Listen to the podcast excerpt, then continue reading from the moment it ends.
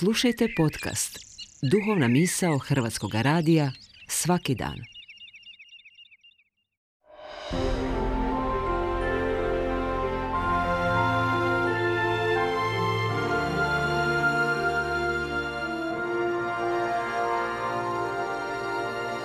Duhovna misao.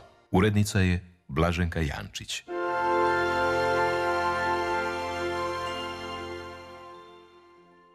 Govori vam Dominikanac Frano Parcela. Unatoč svim tehničkim dostignućima, usmena predaja i uopće pripovjedanje sačuvali su i nadalje će imati svoju posebnost, neposrednost i svoju osobnu crtu. Naime, osobno podijeljeno, ispričano, traje, ostaje, obilježava nas.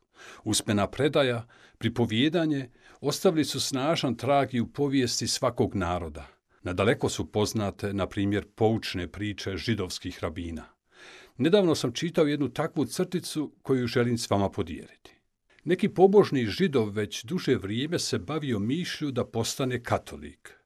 Prije nego je trebao biti kršten, odlučio je posjetiti Rim kako bi izbliza neposredno upoznao središnicu katoličke crkve. Vratio se razočaran, šokiran što je sve vidio doživjevši buku i galamu, svega i svačega, samo ne duhovno okrjepljenje. Nekoliko tjedana kasnije, unatoč tome, ostao je kod svoje odluke i postao katolik. Neki njegovi prijatelji su mu to snažno zamjerili. On je pak s blagim smješkom odgovorio. Religija, koja sve to može izdržati, mora doista biti autentična.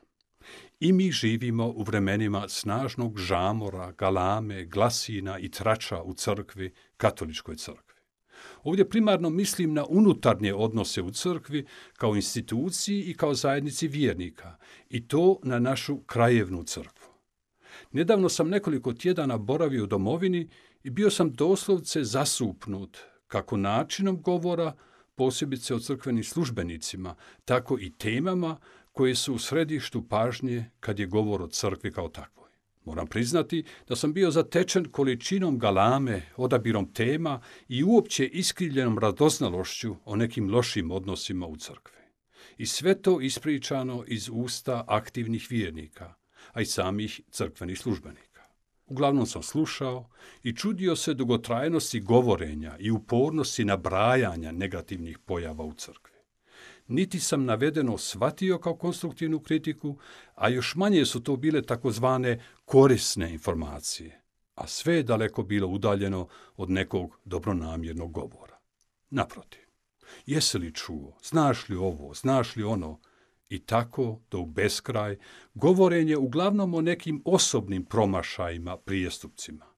Ni sam papa nije dobro prolazio u tim takozvanim usmenim predajama nabrajanja bez cilja, riječi bez sadržaja, govor nakon kojega sam se aktivno dobrano morao potruditi da ga zaboravim.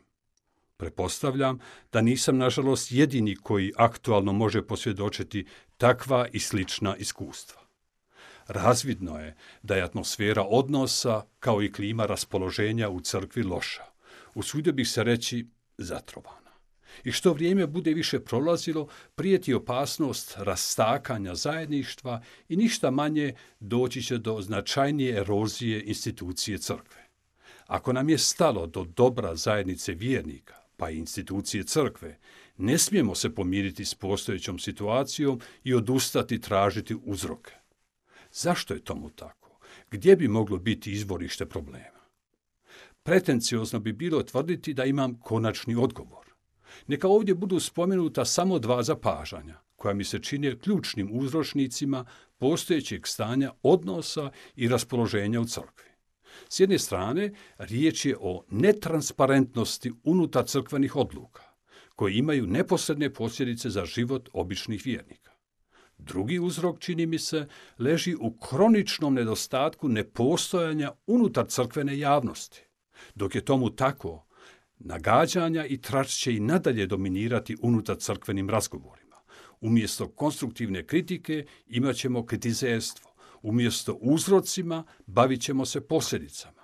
Svakoj promjeni će se pristupati sa strahom i sumnjičavošću, a onda će nada postati samo neka misaona imenica. Vrijeme je zrelo za iskorak, za metanoju. Svih nas, bez iznimke, jer svi smo mi crkva. U protivnom, netko sa strane, tko nije pripadnik naše crkvene zajednice, može biti zahvala da ne pripada religijskoj instituciji u kojoj se odnosi takvi kakvi jesu.